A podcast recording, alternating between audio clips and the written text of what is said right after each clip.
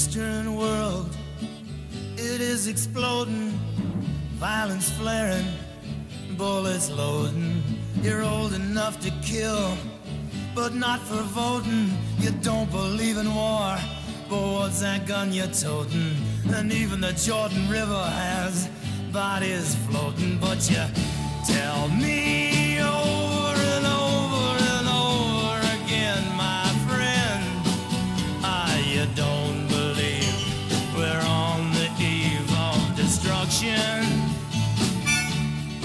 Merhaba sevgili Geek Teori takipçileri.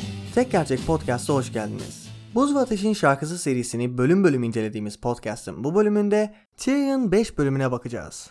Bu bir tekrar okuma podcast olduğu için spoiler uyarısını yapayım.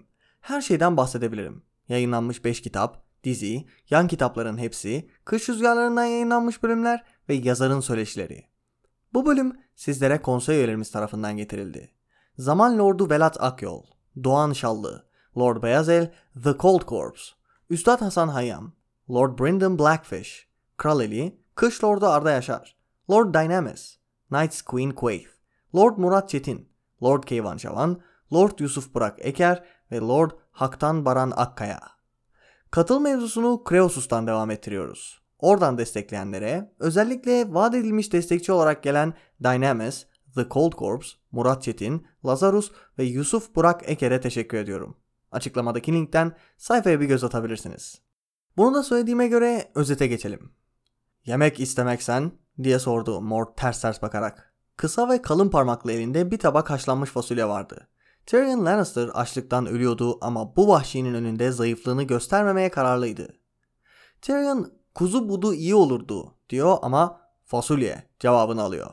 Tyrion'un gözünden 150 kilo ağırlığında çürük dişli bir aptallık yığını olarak betimlenen Mord tabağı Tyrion'un uzanamayacağı yükseklikte tutuyor. Her yemekte bu aptal oyunu oynamaktan sıkılan Tyrion bunu belirtiyor ama nafile. Mord iyice gerileyerek tabağı Tyrion'un hücresinin bitip de gökyüzünün başladığı yerde tutuyor. Artık canına tak eden Tyrion tekrar düşündüm de aç değilmişim diyor ve Mord avucunu açınca tabak uçup gidiyor. Hücreye bir avuç fasulye düşüyor o kadar. Mord da bu sırada kahkaha atıyor tabi. Bunu gören Tyrion çok sağlam böyle zincirleme isim tamlamalı bir şekilde sövüyor. Bunu duyan Mord çelik burunlu çizmesiyle Tyrion'a tekme atıyor. Tyrion da onu elleriyle öldüreceğine dair yemin ediyor. Mord hücreden çıktıktan sonra Tyrion kendisi için fazla tehlikeli bir ağza sahip olduğunu düşünüyor. Odanın köşesine açıklıktan olabildiğince uzağa sürünüyor ve battaniyesinin altına giriyor. Gökyüzüne doğru bakıyor ve keşke kalın pelerini veya bir battaniyesi olsaydı diye düşünüyor. Tyrion, Casterly kayasının dibindeki en karanlık çukuru bile bir saniye bile düşünmeden bu hücreye tercih edermiş.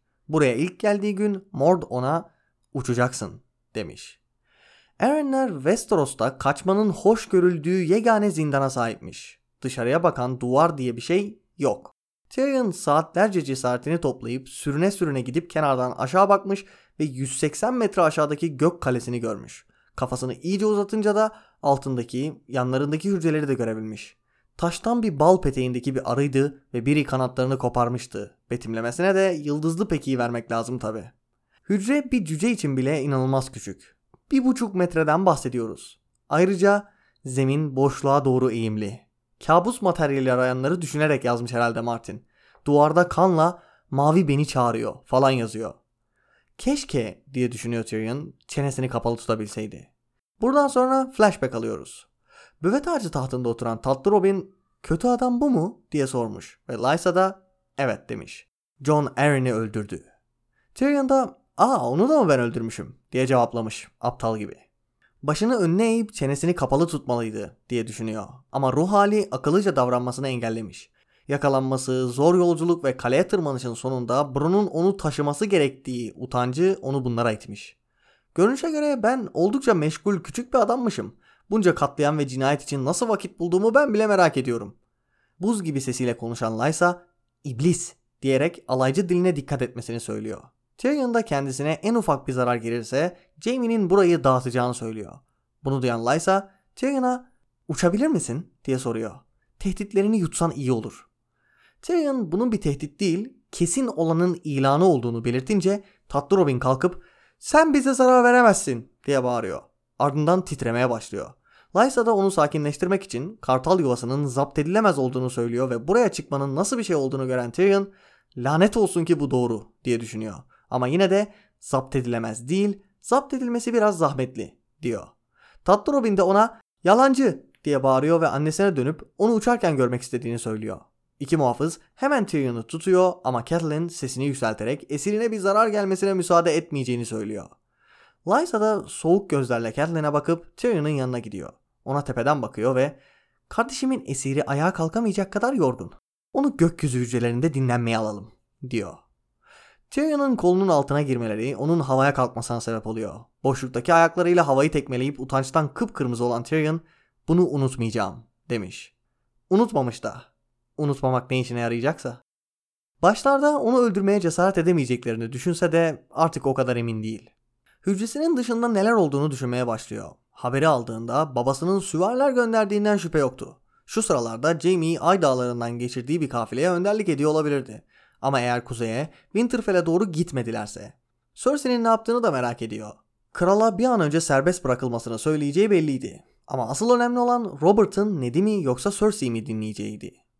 Cersei eğer aklını başına toplayabilirse Tyrion'un yargılanmasında bizzat bulunmayı istiyorum diyebilir diye düşünen Tyrion bu durumun onlara bayağı yarayacağını düşünüyor. Anladığı kadarıyla Stark'ların elinde hiçbir kanıt yok. Eğer iddialarını tahtın önünde sunarlarsa bu onların sonu olur. Keşke Cersei de bunu görebilecek kadar akıl olsaydı diye iç çeken Tyrion, Cersei hakkında sanrılara sahip değil. Onun kıvrak zekalı sayılabileceğini ama kibir yüzünden gözünün kör olduğunu düşünüyor. Bu yüzden de buradaki aşağılamayı görebilir ama fırsatı fark edemez diye düşünüyor. Abisi Jamie ise daha da kötü. Kafasının dikine giden, öfkeli ve her şeyi kılıcıyla çözmeye çalışan biri.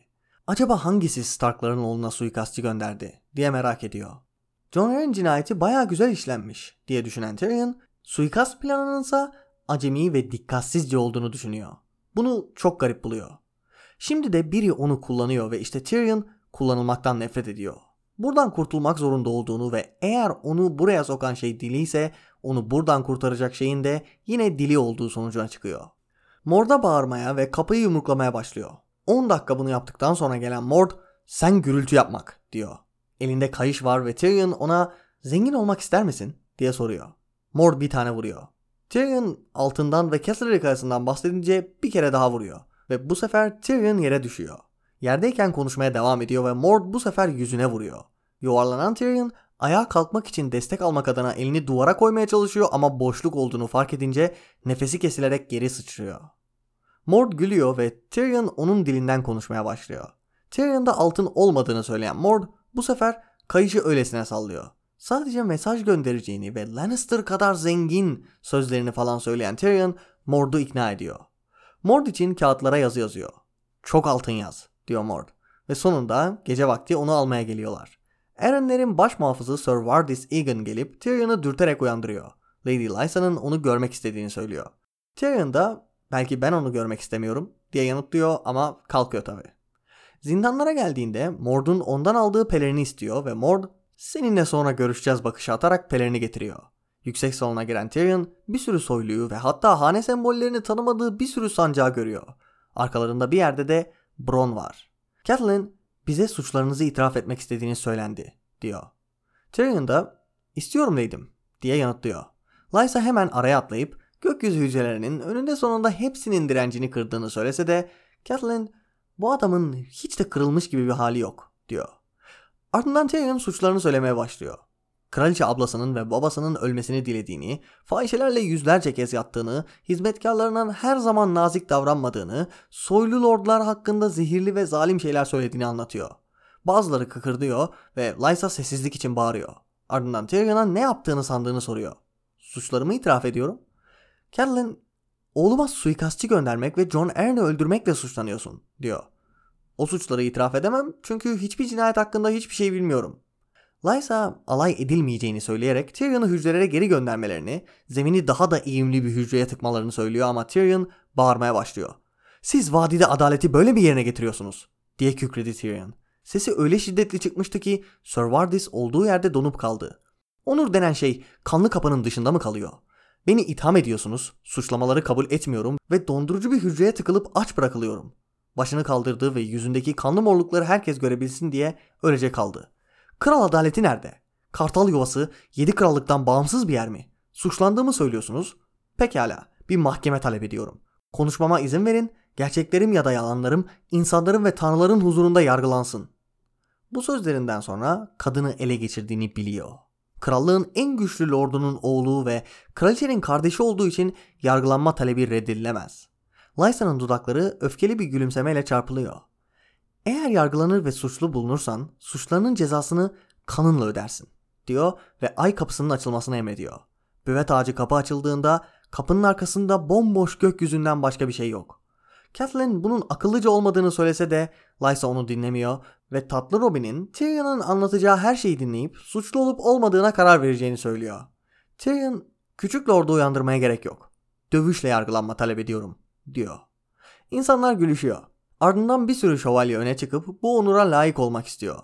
Lynn Corbray de bu işi işinin ehli bir kılıç üstlenmeli ve herkes o kılıçın kimde olduğunu biliyor, diyor. Ama Lysa onları susturuyor. Sir Vardis bu onur sizindir, diyor. Tyrion da abisi Jaime'yi seçiyor ama Lysa onun binlerce fersa uzakta olduğunu söyleyerek reddediyor. Yarın sabah Sir Vardis'le karşılaşacaksınız, diyor. Tyrion Marillion'a dönüp bu hikayenin şarkısını yazdığın zaman yara bere içinde ve sakat halimle en iyi şövalyesine karşı dövüştürdüklerini, hakkımı elimden aldıklarını unutma, diyor. Lysa, hiçbir hakkını elinden almadım. Senin için dövüşecek adamı göster, diyor. Tyrion dönüp salona bakıyor. Kimse kımıldamıyor. Ardından şu cümlelerle bölüm sona eriyor. Salonun arkasında bir hareketlenme oldu. Cüce adına ben dövüşeceğim, dedi Bron. Şimdiye kadarki en güzel Tyrion bölümü herhalde. Bu noktaya kadar bakış açısı karakterlerini düşündüğümüzde Tyrion geri planda kalıyordu. Martin Tyrion'un kafasının içine girme işini ta başından beri çok iyi yapıyor. Ama şimdiye kadar hikayesinin olayı yan karakter olmaktı. John ve Catelyn hikayelerini destekleyen, onlara bir sürü şey katan bir bakış açısıydı. Hikayesinin nasıl bir hikaye olacağı belli değildi. Burada nelerde iyi olduğu, nasıl bir karakter olduğu ve serinin devamında nasıl bir bakış açısı sunacağını tam olarak görmüş olduk. Kelimenin tam anlamıyla uçurumun kenarına getirilerek buna zorlandı ve tanrılar affetsin ama bunu sevecek. Ve şeyi. Bölümde bir hayatta kalma mücadelesi okuyoruz ve aslında bölümden isteyebileceğimiz her şey burada mevcut. Merak uyandırma, Tyrion için karakter derinleştirme, world building, politik oyunlar, sembolizm ve Bron'un cüce adına ben dövüşeceğim demesiyle yumruğun havaya kalktığı an. Öyleyse analize dalalım. Bölümün olayı Tyrion'un onu ilk bakışta yargılayan bu dünyaya karşı sarkazm, alay kullanıyor olması ve artık son raddeye gelindiğinde hayatta kalmak için başka yöntemleri kullanabilmesi. Artık aklını kullanmak zorunda. Başka çaresi yok. Bölümün başında sarkazm kullandığını görüyoruz. Aynı şimdiye kadarki bölümlerinde olduğu gibi. Jon'a karşı, Catelyn'e karşı ve gece nöbetçilerine karşı kullandığı gibi. Buralarda elleri kolları bağlı olduğuna dahi bir çeşit güce sahipti ve bu güç sayesinde alaycılığı iş yapabiliyordu. Ama şimdi bölümde iç sesiyle kabul ettiği üzere o gücün ulaşamayacağı bir yerde ve artık alaycılığı onu suçlu gösteriyor. Vadinin soyluları karşısında bu kadar ciddi bir ortamda yaptığı şakalar okuyucu olarak bize komik geliyor. Ama vadidekilerden hiçbiri gülmüyor. Ortamı iyi okuyamıyor. Bölümün sonunda taktiğini değiştirdiğinde ise birkaç kıkırdama alabiliyor da. Mesela Lysa, Tatlı Robin veya Vardis Egan'la dalga geçtiğinde bunun ne kadar gereksiz olduğunu görebiliyoruz. Söylediğim gibi hücreye neden atıldığı hakkında aldığımız flashback'te söylediklerine şu an gülüyor olabiliriz ama vadideki bir soylu veya şövalye olsak ve vadinin merkezinde John Arryn'i öldürmekle suçlanan birinin Lady Lysa ve Robert Arryn'le umursamazca dalga geçtiğini görsek gülmezdik, sinirleniyor olurduk. Gözümüzdeki suçluluğu artardı. Vadideki ruh halinin öfkeli olduğunu zaten biliyoruz ve alaya alınma, dalga geçilme bunu katlıyor. Ha okuyucu olarak Tyrion'un tarafındayız. Onunla bağ kuruyoruz. İşlemediği bir suç için çektiklerini görüyoruz. Artı Lysa ve Robin şaka gibiler. Bunu Catelyn bölümünde konuşmuştuk. Yani çektiklerini ve sonunda bu şaka gibi kişilerle karşılaştığını düşününce hayatının bu kişiler sebebiyle tehlikede olduğunu görünce yaptıkları ve söylediklerini anlayabiliyorsun. Ama aynı zamanda bunları düşününce yaptığı ve söylediklerinin ne kadar tehlikeli olduğunu anlıyorsun. Çünkü hayatı tehlikede ve yapabileceği en kötü şey bu şekilde konuşmak. Hayatta kalması için yapmaması gereken şeyler bunlar. Tyrion da zaten bunu fark ediyor. Bölümün ikinci yarısı bunu fark ettikten sonrasını işliyor. Bölümde konuştuğumuz üzere zekası ve dilini kullanarak ulaştığı o alaycılık hapsinden yine zekası ve dilini kullanarak ama bu sefer ortama göre doğru konuşarak çıkışını anlatıyor. Söylediğim üzere bölüm hayatta kalma mücadelesini anlatıyor. Artık Stark'ların ona kötü davranması veya Alistair Thorne gibilerinin onu küçümsemesi falan değil konu. Yaşamasını sağlayan şeylerden birinden mahrum kalması. Ve açılış cümlesi bunu anlatıyor. Yemek istemeksen diye sordu Mort ters ters bakarak. Kısa ve kalın parmaklı elinde bir tabak haşlanmış fasulye vardı. Tyrion'un buna cevabı inanılmaz aç olmasına rağmen alaycı bir cevap oluyor. Bunun sebebi hem Jon'a anlattığı zırh hem de aynı babası, ablası ve abisi gibi kibri. Tyrion'u bu kadar ilginç bir karakter yapan şeylerden biri onun Tywin'e aşırı benziyor olması.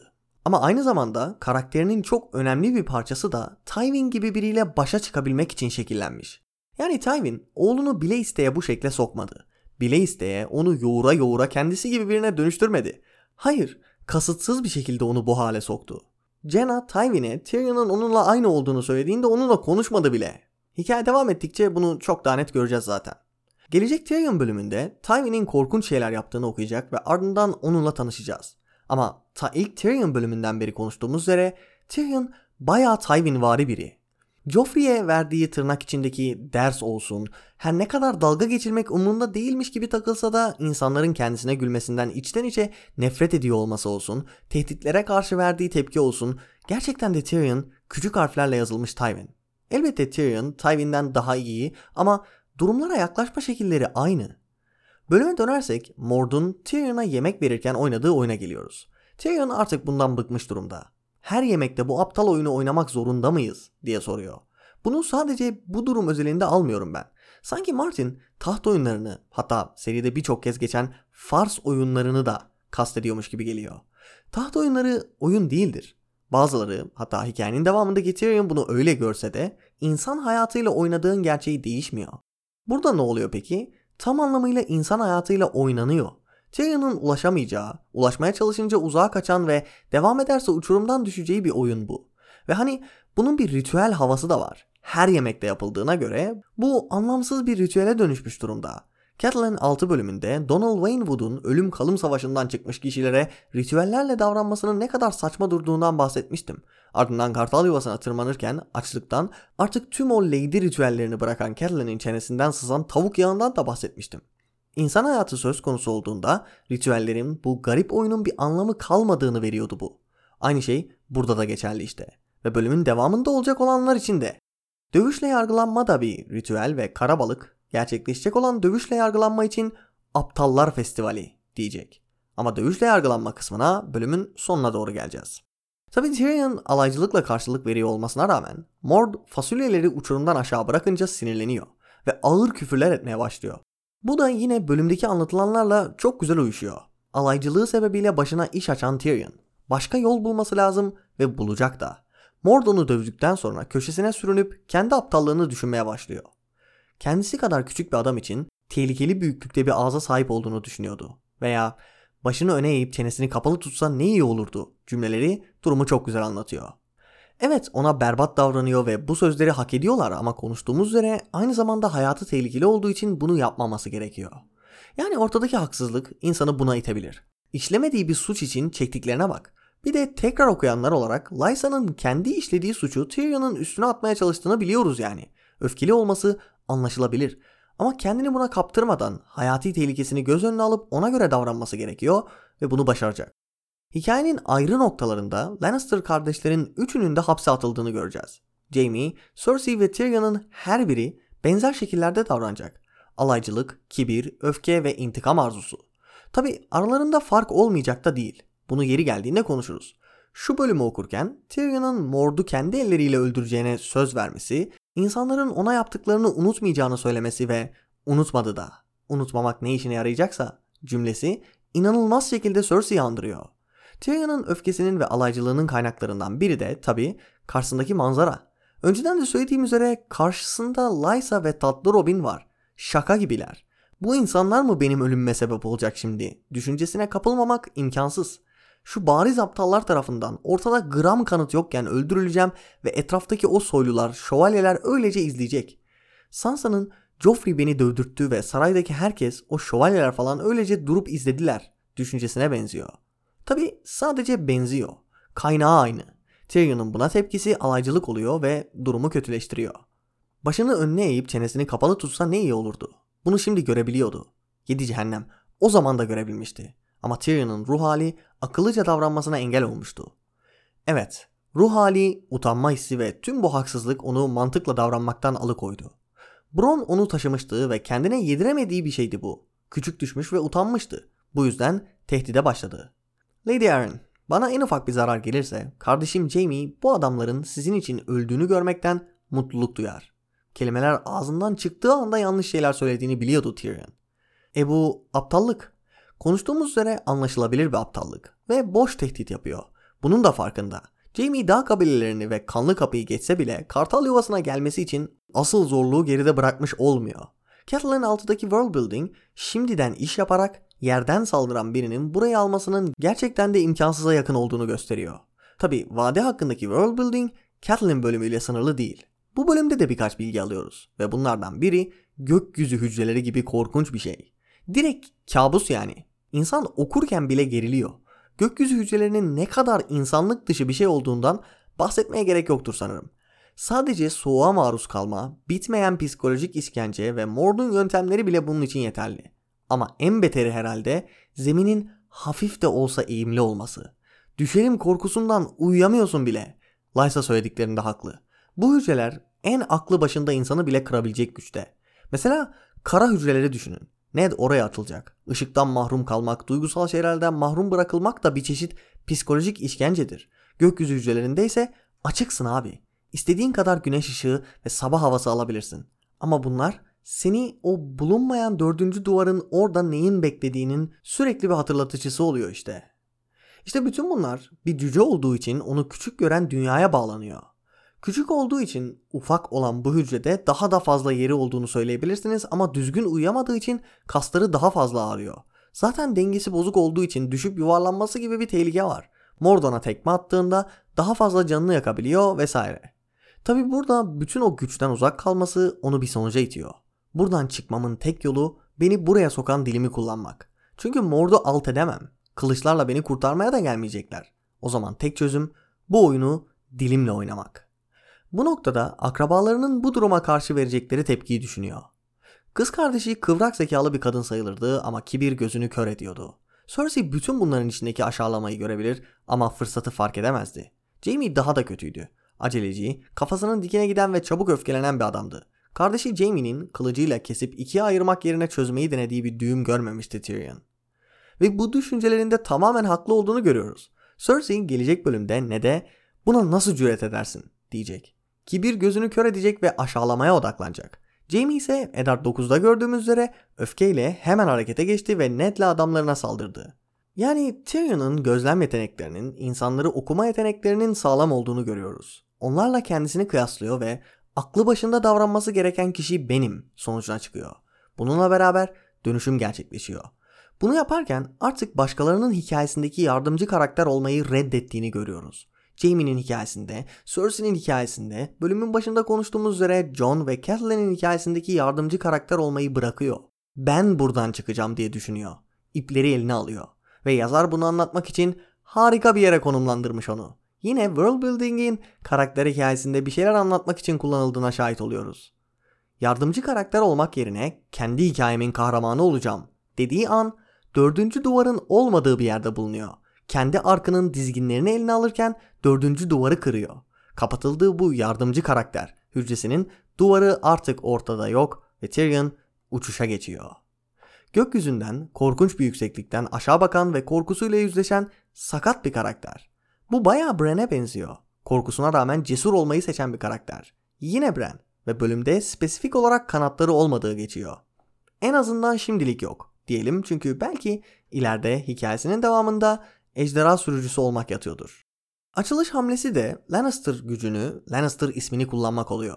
Lannister hanesinin zenginliğini kullanıyor ki bunu ta ejderhaların dansının sonunda dahi yapacak. Tabi şimdilik Lannister ismi ve gücü onun sadece istediği ufak bir şeyi başarmasını sağlıyor. Lysa'ya gönderilen mesaj. Ardından flashback'te havayı okuyamadığını gördüğümüz salonu mükemmel okuyor. Yine statüsünü kullanıyor tabi ama odayı okuduğu için bu mümkün oluyor. Hücreden çıkar çıkmaz eline azıcık güç geçer geçmez Mord'dan o pelerini istemesi de ne kadar acınası bir hamledir öyle. Yine aynı zamanda acımasız ve cool bir hamle demek daha doğru olur. Acınası çünkü hemen olanları ödetmek benden bir şey alamazsın sen mesajını vermek istiyor ve cool çünkü cool. Salona geldiğinde önce tırnak içinde suçlarını itiraf ediyor ama sonra mahkeme talebinde bulunuyor. Yüksek salon fısıltılara boğulmuştu. Kadını ele geçirmişti. Tyrion bundan emindi. O bir soyluydu. Krallığın en güçlü lordunun oğluydu. Kraliçenin kardeşiydi. Mahkeme talebi reddedilemezdi. Tyrion her ne kadar günümüzdeki biriymiş gibi gelse de aslında öyle değil. Halk tabakasına göre ayrıcalıkları var. Hayati bir tehlikesi olduğu ve bundan kurtulmaya çalıştığı için onu herhangi bir şekilde yargılamıyorum. Ama durup Westeros'taki yargı sisteminin adaletsizliğinden bahsettiğini veya ona odaklandığını görmüyoruz. Halk tabakasından biri olsa çoktan ay kapısından aşağı atılacaktı. Ama bunun üstüne düşünmüyor.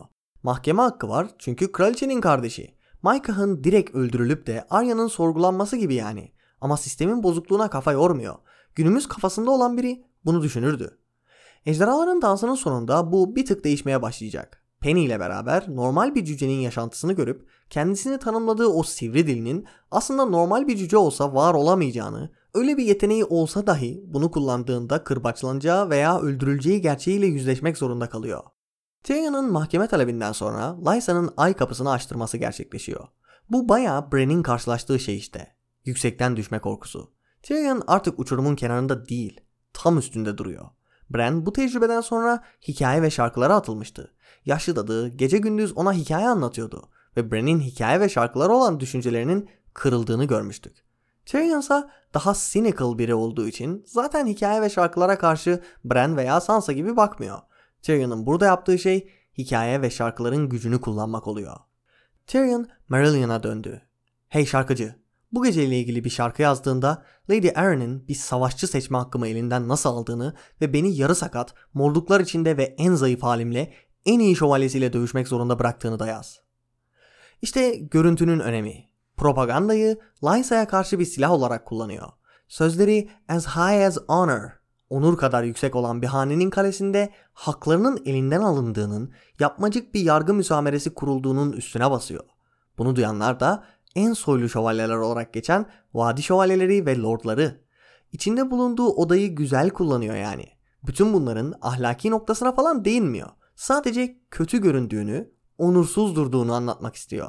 Ortaçağ romantikliğinin vücuda bürünmüş kalesi, lordları ve şövalyelerin önünde bu hiç de romantik değil bu hiç de şarkılarda geçecek bir şey değil demiş oluyor ve istediğini elde ediyor. Aynı zamanda vadideki bu tırnak içinde onur mevzusunun gerçekten de ne kadar yapmacık olduğunu görüyoruz. Tyrion'la dövüşüp tırnak içinde onu katletme onuruna vakıf olmak için sıraya giriyor bu vadi şövalyeleri. İçlerinde en doğru düzgün şövalye bir tek Vardis Egan. Elimdeki e-book'ta her nedense bir paragraflık Vardis Egan konuşması eksik. Leydim, bu yükü bir başkasına verin. Bu adam bir savaşçı değil. Şuna bakın. Bacakları sorunlu. Benim yarı boyumda bir cüce. Onu öldürüp de buna adalet demek utanç verici olur, diyor. Tyrion dönüp de Marillion'a konuşarak şarkıların, hikayelerin gücünü kullandığında Lysa'nın mecburen bıkkınlıkla eh, ben senin hiçbir hakkını elinden almadım. Adına dövüşecek şövalyeyi göster iblis demesi Tyrion'un kazandığını gösteriyor. Söylediğim üzere bölümde aldığımız flashback'te odayı kullanamadığı, odayı okuyamadığı için gökyüzü hücrelerine atılmıştı. Şimdi ise tam tersi odayı okuduğu için buradan kurtuluyor. Tabi odada onun için savaşacak bir şövalye bulunmuyor. Herkes onun karşısında. Duncan aranızda gerçek bir şövalye yok mu demesine benziyor bu. Ardından bir şövalye olmayan Bron öne çıkıp cüce adına ben dövüşeceğim diyor. Aralarındaki en açgözlü, en çıkarcı kişi Tyrion'un yanına geçiyor. Onun adına savaşırken doğru olanın bu olduğunu düşündüğü için falan bunu yapmıyor. Ama Tyrion adına bu bir zaferdir. Eline şampiyon seçme fırsatını alan kişi ve yol boyunca Bron'u kendi safına çekmeyi başaran kişi yine Tyrion'dı. Ha, Vardis Egan'ın ölmesine üzülüyorsun, orası ayrı. Yanlış bir taraf için savaşıyor falan ama düzgün bir adamın ölmesi üzücü bir şey yani. Koskoca salonda bir Sir Vardis durumun ne kadar absürt olduğunu söyleyebildi. Bir o Tyrion'u katletme işinin yanlış olduğunu kabul etti. Lysa Tyrion'u yakalayıp da daha da eğimli bir hücreye atmalarını emrettiğinde ve Tyrion konuşmasını yaptığında diğer muhafızlar hareket ederken Vardis onları durdurdu ve Lysa'ya dönüp baktı. Tyrion'un siz vadide buna adalet mi diyorsunuz? Sorusunun doğru olduğunu biliyordu. Lady'sinin emrini yerine getirmedi. Belki Lysa tekrarlasaydı yerine getirirdi ama bunu bilemiyoruz. Sevdiğim ve sevmediğim şeylere geçersek, Mord'un tek nota bir karakter olmasını sevmiyorum. Amacını yerine getiriyor. Amacı da zaten Tyrion'a karşı zalimce davranan bir aptal olmak. Ama serinin devamında aldığımız zindancılarla kıyaslandığında bayağı aşağıda kaldığını rahatlıkla söyleyebilirim. Mesela Davos'un Ejderhaların Dansı'nda Beyaz Liman'daki veya Ejderha Kayası'ndaki zindancılarını düşünün. Tek kullanımlık olmalarına rağmen altı dolu karakterleri var. Ha işte Mord amacını yerine getirdiğinden dolayı bu ufak bir sorun. Ama bölümde büyük bir sorunumuz var. Ona geçmeden önce Mord'un Tyrion'dan aldığı altınlarla bölümde geçen çürük dişlerini altın olanlarla değiştireceğini söyleyeyim. Kargaların ziyafetinde bunu göreceğiz. Şimdi gelelim büyük sorunumuza. Bu gerçekten de büyük bir sorun. Önceki bölümlerde buna değindiğim için detayına inmeyeceğim. Ancak yazar Baelish'i koruyor ve bunu yaparken eli net bir şekilde hissediliyor. Önceden Tyrion'un babasının yanına gittiğinde ve kral eli olarak kralın şehrine gönderildiğinde Tywin'in eğer Baelish veya Varys yani konsey bizimle oyun oynuyorsa kafalarını mızraklara geçir dediğinden bahsetmiştim. Tyrion'un da Baelish'in onu suçladığını bilmesine rağmen Tywin'e oracıkta bunu söylememiş olmasının bir sorun olduğunu söylemiştim. Buna seri içinden pek de tatmin etmeyen bir açıklama bulduğumuzu da belirtmiştim. Açıklamamız Tyrion'un Baelish'ten bizzat öc almak istemesi ve Baelish'in harcanamazmış gibi sunulmasıydı. Ama söylediğim gibi bunlar pek tatmin edici şeyler değil. Peki bu bölümdeki sorunumuz ne? Şu pasaj. Tyrion titredi. İşte şimdi çirkin bir şüphe düşmüştü içine. Belki de bu toprakların tek canavarları ulu kurtlar ve aslanlar değildi. Durum böyleyse birileri onu maşa olarak kullanmıştı. Tyrion Lannister kullanılmaktan nefret ederdi. Acaba kim beni maşa olarak kullandı? Acaba hangi şerefsiz beni suçladı? Kesinlikle ve kesinlikle Lady Catelyn'in hançerin bana ait olduğunu duyduğu Baelish değildir. Yani lütfen. Yazar Baelish'in bu konudaki parmağını saklamaya çalışıyor. Çünkü burada onu gündeme getirirse Tywin'in söyledikleri üzerine Tyrion'un vereceği cevap belli.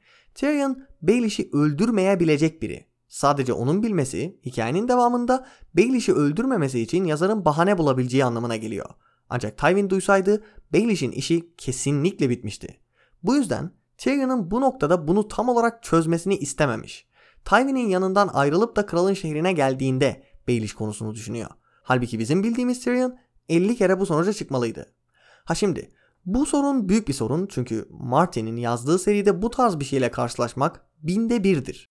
Normalde olması gereken şey eğer Baelish'in hikayesel açıdan yaşaması gerekiyorsa bunu yine hikayesel açıdan kitabına uydurarak yapmasıydı. Pun intended. Başka yollar bulabilirdi yani Baelish'in ölmemesi için. Çok basit bir yere kaçmış gibi duruyor. Tyrion burada o bağlantıyı kurmalıydı. Hikaye için gereken süre boyunca Tyrion'un bu konuya odaklanmaması gibi bir şey bu seride 2-3 kez karşılaşabileceğiniz bir şey. Onları da yeri geldiğinde konuşacağız. Ha bu demek değil ki Tyrion burada o bağlantıyı kursa Baelish hikayenin devamında var olmayacaktı. Hayır. Eğer yazarın Baelish'e ihtiyacı varsa onun ölmemesi için daha güzel bir yol bulurdu. Unutmayın ki hikayede gerçekleşen her şey yazarın isteğiyle oluyor. Yani Baelish'in ölmemesini isteyen adam başka bir bahane bulabilirdi. Sadece elini hissettiğiniz anda sudan çıkmış balığa dönüyorsunuz. Sudan çıkmış balık derken sevdiklerimde ise Catelyn'in o kısacık sahnelerinde bütün bunların koca bir hata olduğu düşüncesinde olduğunun verilmesi var. Vardis Egan'ın ta kendisi ve Tyrion'un dönüşümünün çok mükemmel bir şekilde aktarılmasını da unutmayalım. İma ve altyapılara geçersek, mahkeme ve dövüşle yargılanma serinin devamı için direkt bir altyapı. Bu konsepti önce burada gösteriyor ki sonrasında Joffrey'nin ölümü için suçlanan Tyrion geldiğinde bunu tekrarlayabilsin. Hatta suçlarını itiraf etme ve herkesi şok edecek bir şekilde dövüşle yargılanma talep ediyorum demesi bile bir altyapı. İki mahkeme arasında baya bir paralellik var. İkisinde de Tyrion masum. İkisinde de yarı deli bir dul Tyrion'un öldüğünü görmek istiyor. İkisi de dövüşle yargılanma talebiyle sonuçlanıyor. İkisinde de Tyrion ağzını kapalı tutmuyor. Belki de bir üçüncüsü gelebilir. Bu tarz bir ima bulunuyor olabileceğinden önceki bölümlerde bahsetmiştim. Bu arada serideki dövüşle yargılanmalarda şimdiye kadar sadece bu sefer doğru karar çıkmış olacak. Tyrion Joffrey'i öldürmediği halde dövüşle yargılanmayı kaybedecek Veya tazı Maikah'ı öldürdüğü halde dövüşü kazanacak. Aerys'in ateşi şampiyonu olarak seçmesine hiç girmiyorum bile. Cersei'nin de tamamen suçlu olmasına rağmen Robert Strong'la beraber dövüşle yargılanmasını kazanacağını düşünüyorum. Ha evrende geçen başka dövüşle yargılanmalarda başka doğru sonuçlar çıkıyor. Bakınız Dunk and Egg. Dövüşle yargılanma konusuyla beraber biraz analize dönelim istiyorum. Fazla derinine inmeyeceğim çünkü bu konu üzerinde konuştuğum videolar mevcut. Ama bu tarz bir yargılanma tamamen saçmalık. Güçlü olanın kazandığı bir yargı sistemi mi olur? Veya güçlü olan kişileri tanıyanların kazanmaya eğilimli olduğu bir yargıya nasıl adaletli denir? Westeros'taki sistemin savaşçıları destekleyen bir şekilde kurulduğunu gösteren bir şey bu. Ki dövüşle yargılanma dediğin şey savaşın bir metaforu. Savaş da işte büyük çaplı bir dövüşle yargılanma. İki lord birbiriyle sorun yaşıyor ve başka kişileri kendi amaçları için çarpıştırıyorlar. İma ve altyapılara dönersek hem ay kapısı hem de gökyüzü hücreleri hikayemizde tekrar iş yapacak olan şeyler. Marillion bu hücrelere atılacak. Her ne kadar şerefsizin teki de olsa başına gelenleri görünce üzülüyor insan. Yoksa Sansa'ya tecavüz etmeye kalkışmış biri yani. Ama buna rağmen işlemediği bir suç için cezalandırılıyor olması ve ağır bedel ödedilmesi acıma duygusunu tetikliyor. Martin'in şarkıcılar olan takıntısından bahsetmiştim. Nerede bir şarkıcı varsa onun başına çok kötü şeyler geliyor. Ay kapısı konusuysa ayrı bir güzel. Bölümdeki şu pasaj çok net bir ironik ima örneği. Muhafızlardan biri kapıdaki ağır bronz barı kaldırdı. Diğeri kapıyı içeri doğru çekti. Omuzlarındaki mavi pelerinler kapıdan gelen sert rüzgarla havalanıp uçuşmaya başladı. Kapının arkasında uçsuz bucaksız, bomboş gökyüzünden başka bir şey yoktu. Kral adaletine iyice bak, dedi Lysa Arryn. Tyrion'u John Arryn'i öldürmekle suçlayan Lysa'nın, yani John Arryn'i öldüren kişinin bu kapıdan atılacak olması ve kral adaleti olarak bu kapıyı göstermesi ironik ima oluyor işte. Şimdi hazır büvet ağacı kapısından bahsetmişken tatlı Robin'den bahsetmemek olmaz. Bölümde hem ay kapısı hem de tatlı Robin'in oturduğu taht büvet ağacından. Bu ne iş? Yazar bu büvet ağaçlarıyla ne anlatıyor? Pasajlara bakalım. Eren hanedanının ay ve şahinle süslü sancakları altındaki büvet ağacından oyulmuş tahtta oturan sefile olan başlatmıştı her şeyi. İzleyiciler ikiye bölündü. İnce uzun iki mermer sütunun arasında üzerine hilal oyulmuş büvet ağacından bir kapı vardı. Öncelikle ay kapısının büyük teoriyle ilgili olduğunu zaten görebiliyorsunuzdur. Bir ay var ve ikiye ayrılarak açılıyor. Ardından gelen pasaja bakalım. Bir çift muhafız kapıya doğru yürürken seyircilerden yakın olanlar kenara çekildi. Muhafızlardan biri kapıdaki ağır bronz barı kaldırdı. Diğeri kapıyı içeri doğru çekti. Omuzlarındaki mavi pelerinler kapıdan gelen sert rüzgarla havalanıp uçmaya başladı. Kapının arkasında uçsuz bucaksız, bomboş gökyüzünden başka bir şey yoktu. Yıldızsız bir gökyüzü, bomboş bir gökyüzü, soğuk hava ve sert rüzgarlar. Uzun gecevari bir anlatım. Büvet ağacı tahtsa daha da ilginç. Çünkü serimizde birkaç kez büvet ağacından tahta oturmuş bir Azor Ahai arketipi görüyoruz. Tek gözlü Beric Dondarrion veya yine tek gözlü Brendan Rivers yani üç gözlü karga. Bu bize ne anlatıyor? Bundan aşırı emin olmamakla birlikte Tatlı Robin hakkında bir şeyler anlatıyor olabileceğini düşünüyorum. Tatlı Robin'in titremeleri, hastalığı o kadar da doğal olmayabilir. Bu hasta çocukla hasta bir başka çocuk arasında bazı paralellikler var. Bren'den bahsediyorum şu an. İki çocuğun annesi de kızıl saçlı Talilerden. İkisi de küçük yaşta hastalar ve ilgilenilmeleri gerekiyor. İkisinin de uçmakla ilgili hikayeleri var. Bran rüyasında uçabildiğini gören ancak uyandığında uçamayan bir çocuktu. Bran 4'te uçamıyorum, yürüyemiyorum bile diyordu. Tatlı Robin ise insanları uçurmaya takmış. Eren efsanelerinde geçen kartalın sırtına binip de uçan kişiler hakkındaki hikayeleri seviyor. Varmaya çalıştığım nokta, üç gözlü kargamız Brandon Rivers aynı Euron ve Bran gibi tatlı Robin'i de denemiş olabilir. Tatlı Robin de aynı Euron gibi Brandon Rivers'ın başarısız girişimlerinden biri olabilir. Onun Bran'e gelmeden önce birçok kişiyi daha denediğini düşündüğümü biliyorsunuz. Euron'a ise kesin olarak bakıyorum ki Forsaken'da konuştuk. Tatlı Robin konusunda bu kadar emin değilim ama işte olabilir. Özellikle bu bölümdeki mavinin çağırması ve gökyüzüne bakmak tarifleriyle Hagen'ın kuşlara deri değiştirip de insan formundayken gökyüzüne takılı kalan kişileri tarif edişi baya benziyor. Yani bu tatlı Robin konusunda çok uçuk bir teori var. Ama söylediğim gibi çok uçuk. Oralara kadar gitmeye hiç gerek yok. Üç gözlü karganın başarısız girişimlerinden biri olması bu bölümde ve gelecek bölümlerde karşılaşacağımız bazı gariplikleri rahatlıkla açıklıyor. Büvet ağaçlarının falan oraya özellikle konulduğunu düşünüyorum. Sebebi sadece bu olabilir yani. Son olarak Tyrion ve uçmak dediğimiz zaman onun ejderha sürücüsü olması fikri gündeme geliyor. Önceki bölümlerde konuştuğumuz üzere ben Martin'in kesinlikle ve kesinlikle Tyrion'un Targaryen olması fikriyle oynadığını düşünüyorum. Oynadı derken ya Tyrion gerçekten bir Targaryen ve seri boyunca bıraktığı ipuçları bu yüzden var ya da bizim böyle düşünmemizi istiyor. Tyrion'u ilk gördüğümüzden beri babasının onun oğlu olup olmadığı hakkındaki şüpheleri konusu gündemde. Üstüne seri boyunca bırakılan ipuçları var. Bunlar red herring yani sahte ipucu olabilir. Bir de Buz ve Ateşin Dünyası kitabında bu konunun destek aldığını söylemiştim. Bu konu konuşulduğunda Tyrion'un Targaryen olması babasıyla ilişkisini bozuyor diyenler oluyor. Tyrion bir Targaryen olsun veya olmasın gerçek babası her zaman Tywin olacak. Nasıl ki Jon aslında Rhaegar ve Lyanna'nın oğlu ama her zaman Ned'in oğlu olacak. Aynı mevzu. Ha yine önceden söylediğim gibi ben Tyrion bir Targaryen mı değil mi bilmiyorum. Yazar hangisini sunarsa sunsun iki seçenek de benim için bir sorun teşkil etmiyor. Bir de Tyrion Tywin'in oğlu değilse Tywin'in ona yaptıkları haklı çıkar gibi görüşler var ama oraya hiç girmeyeyim çünkü çok yanlış oldukları bariz belli. Bölüme dönersek Tyrion'un uçmasıyla ilgili bir sürü pasaj var ve eğer bir gün ejderha sürücüsü olursa bunların hepsi birer ima olarak anılacak. Tek tek pasajları vermeyeyim ama birkaç tanesi şöyle. Uçacaksın demişti Mord onu hücreye soktuğu ilk gün. 20, 30 belki 50 gün. Sonra uçacaksın. Uçabilir misin Lannister Lord'u diye sormuştu Lysa. Bir cücenin kanatları var mıdır? Tyrion bir Targaryen olmayabilir ama yine de ejderhaya binme ihtimali var. Hikayesi boyunca ejderhaların bahsi açılıyor ve onlara ilgi duyduğunu biliyoruz. Bu gibi pasajlar da işte tuzu biberi oluyor. Bunu da söylediğime göre bir bölümün daha sonuna geldik. Dinlediğiniz için teşekkür ediyorum. Ayrıca Lord ve Lady'lerimize de teşekkür ediyorum. Lord Velat Akyol, Lord Yusuf Bayata ve Lord Haktan Baran Akkaya. Gelecek bölüm serinin en ikonik bölümlerinden biri olan Tower of Joy'u aldığımız Eddard 10 bölümü olacak. O incelemede görüşmek üzere, hoşçakalın.